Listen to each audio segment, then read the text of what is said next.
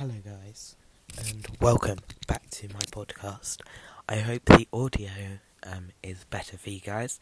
I finally found my headphones that have a um, mic on it, so I hope it's a lot better for you.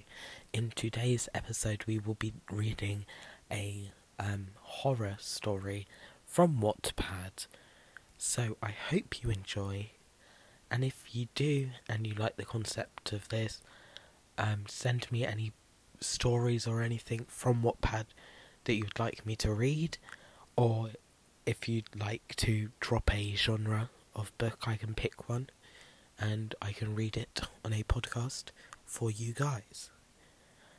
As always, don't forget to leave topic ideas in the description below so I can record and post episodes that are based on something you guys would like to listen to. See you in the next voice clip. I'm just going to load up the story now. So, the book we are going to be reading today is called Misfit by Maria Beaumont just for a little backstory on the book, it says on the back, on the blurb, Jimmy has big dreams for his daughter Charlie. Well, one big dream, a huge wedding to a rich and handsome geek. Actually, scrub that. Any geek will do. Charlie would rather drown in a maggot infested swamp, but what's new? She never fitted in with things at home. Work through is a different story. Charlie's been promoted. Work, though, is a different story. Charlie's been promoted. He's now the funky studio manager at The Zone, an exclusive total body emporium. That's a gym to you and me. Where pop stars and plebs alike walk in to work out. Things are looking good, and with the arrival of Carl, a multi talented dancer, her love life's on the up to. However, with the zone about to become a focus of a Channel 4 reality show, the pressure is on. Charlie realizes she has to raise her game, but she doesn't know the half of it. She may indeed be getting shagged senseless, but she also about to get screwed something rotten. Misfits is hilarious tale of keeping fit fitting in, and one massively devious fit up. Oh, and a fat geek dad. Fat Greek dad, might I add. Let's start. The first bit. Chapter 1. The bit before I turned into Lydia. Shh, shh. Daniel hushed, hushes me with a shush sound enough to get him a job at an air raid siren, as an air raid siren. They must be able to hear you giggling a mile away. What can I say? I'm nervous. Who doesn't giggle when they're nervous? I should think Eminem practically wets himself in the dressing room pre-concert. Well, I bet Gareth Gates does. Okay, whatever you do, don't sneeze. He whispered, Oh God, the power of suggestion. I clamped both hands over my nose. It does the trick, but only because I can't breathe. I'm literally suffocating myself, but I'm too scared to remove my hands in case I'm beset by sneezes or giggles, or both at the same time, thus sending the precious white powder into orbit. I'm dying here. Need oxygen. It's me or the cocaine. Simple choice, surely. The coke looks like Canderel and came wrapped in a ripped out corner of a page from last week's OK. Whereas I am sensitive and beautiful human being, or at least I would be if I can could only lose a tiny bit from around my hips. No brainer. I win. I remove my hands take a noisy draw out breath that sucks so much air from the room I feel my ears pop from the pressure change. If you're that scared, let's just forget it, Charlie, Danielle whispered irritably. And keep the noise down. If someone hears us, we're dead. I stop being such a drama queen. No one's going to die. We'll only get sacked and arrested and imprisoned. Uh, please tell me you locked the door. Of course I locked it. Now, for Christ's sake, shut up and let me concentrate. I shut up and watch him concentrate. I've seen people do this in a dozen films. Take a little heap of white powder and transform it into a pair of perfectly straight lines with a couple of deft chops from a gold Amex card.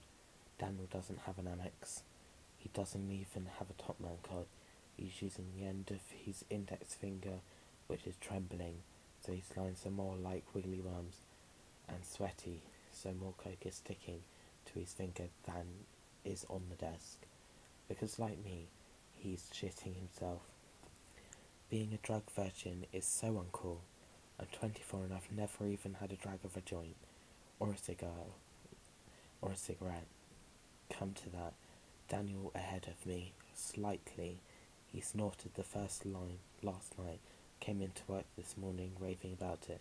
He also came in with that little bit of okay in his pocket, and he's been going on at me all day to try it with him. That's why we're locked in our boss's office now. We're on the seventh floor of the zone, London's most prestigious fitness centre. So prestige that we're not allowed to call it fitness centre. No, it's a total body emporium. Apart from my own breathing, the only sound I can hear was ping, plinky plonk of the piano wafting along the corridor from the ballet studio. Total body emporium, classical piano, ballet. There are not things usually associated with drug culture. Add to that the zone's zero tolerance policy we must be out of our minds. Daniel's lines are getting wonkier. He's looking seriously stressed. I thought drugs were meant to be fun. Well, apart from when you've turned into a desperate junkie who's reduced to selling everything for your Walkman to your ulcer ulcerated body in order to score the next fix what we need here is some light relief. It's just had a thought that definitely comes under the headline of light. So I try it on Daniel. Hey, this is good. Charlie, doing Charlie, get it? I proceed to laugh a little too hysterically because, as I've explained, I'm shitting myself. Shut up, he snaps, clearly impressed by the dazzling wit. Here, give me some money. I said I'd pay you for half later. Not for that, you prat. We need a note to suck it up through. Oh yeah, I need that. I fumbled in my pocket and come up with a fiver that's seen better days. It's limp and overused, and as I unfolded, I discovered it held together by a piece of sellotape. I handed it to my drug buddy. Is that all you've got? Sorry, I told you I need to go to the bank. I have. It'll have to do. With quivering hands, he tries to roll it into a tight tube. After several attempts, it obviously isn't going to happen. How about a post it? I asked, spotting the yellow pad on desk. Don't be daft. The coke will stick to the gummy bit at the top. We looked at each other deflating audibly. Looks as if the seventh floor is a, is as high as we were going to get today. Tell you what, Daniel whispers, perking up. Let's do that thing where you rub it onto your gums. Excellent idea. Not. I know how this stuff gets into the country. I've seen those documentaries showing terrified African women sitting on toilets waiting to poo out condoms of the stuff. And he wants me to stick it in my mouth. He doesn't wait for my answer. He dabs his fingertips at the powder, but unlike a few moments ago, he couldn't get the stuff off his hands. It doesn't want to stick. Use a bit of spit, I suggested, remembering what I used to do with sherbet dip when I was younger. Okay, last week. He licks his fingers and tries again, this time getting a generous splodge of powder to stick. Without a moment's hesitation, he thrusts his finger into mouth and rubs vigorously, like he's a mate for a sleepover and forgot his toothbrush. Ugh, he squealed, rapidly withdrawing his finger. What? I squealed back. Registered the terror on his face. He can't speak. He stands rigid as white foam begins to dribble from the corner of his mouth. Oh my fucking god, he's ODing. Or he's scored a batch of pure, uncut something or other, or, or, I don't fucking know. I'm a drug virgin, but whatever happening, I'm sure it can only be a matter of minutes, seconds even, before he slumps into a coma. His heart goes into arrest and he becomes another tragic statistic in the terrible war on drugs. Got to do something because the dribble of foam have turned into fizzing, popping bubbles and are practically exploding from his mouth. Do what though? I've passed a fully accredited first aid course, but believe me, we never covered oral, oral effervescence. His arms are flapping in a desperate plea for help before his body shuts down. I respond by obviously flapping my arms right back at him. He tries to speak, but it comes out as incomprehensible, bubbly gurgle. I lean forward because if these are going to be my final words, I'll never forgive myself if I didn't, didn't catch them. Bastard, he groans at last. Come on, Daniel. I urge, gripping his shoulders family. Talk to me. Hang on in there. The fucking bastard, he spluttered, a fresh torrent of bubbles spitting from his mouth. This isn't coke, I knew it. He brought a batch of rat poison. It's Alka fucking seltzer. Ugh. When I'm nervous, I giggle. When I'm confused, words come out as strange noises. That's fucking con artist. Filthy quid I gave him. The fucking hangover relief, Charlie. It's Alka-Seltzer, he says, his mouth fizzing merrily to emphasize the point, because I can't show my relief by laughing in his face with immobilized by the sound of the door, the one that Daniel swore he locked, clicking behind us. What the hell are you two doing in here? We turn to see Lydia, hands on her hips, left eye looking at me, right eye staring at Daniel. She has the world's freakiest squint, which right now is assessed assessed because it means she can glare at both of us stimu- simultaneously. Luckily, we're standing in front of Jamie's desk and blocking her view of the mess of white powder behind us. Oh boy, are we in trouble?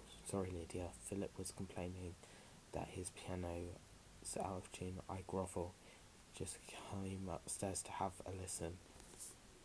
Wow, I'm quick on my feet, and the queen of instantly improvising excuses put Philip, the ballet teacher, constantly whinging, whining about his piano together with the fact that we can actually hear the thing from here, sort of, and bingo, we have possible we have a possible get out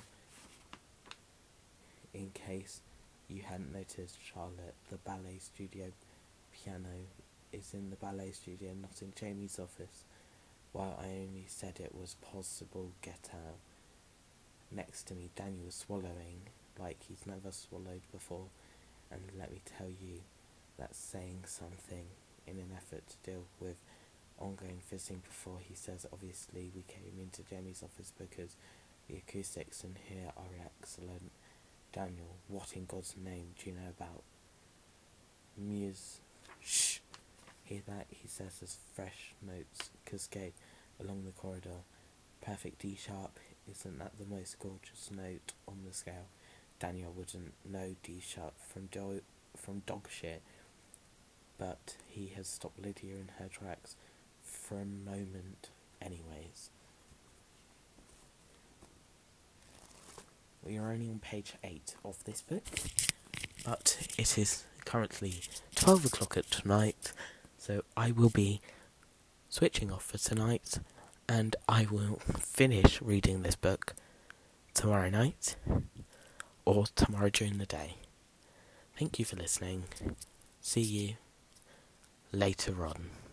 It'll still be the same um, video, voice recording episode. Woo. Goodbye, thanks for watching. Leave any comments or topic suggestions in the comment section below. See you soon. Mwah.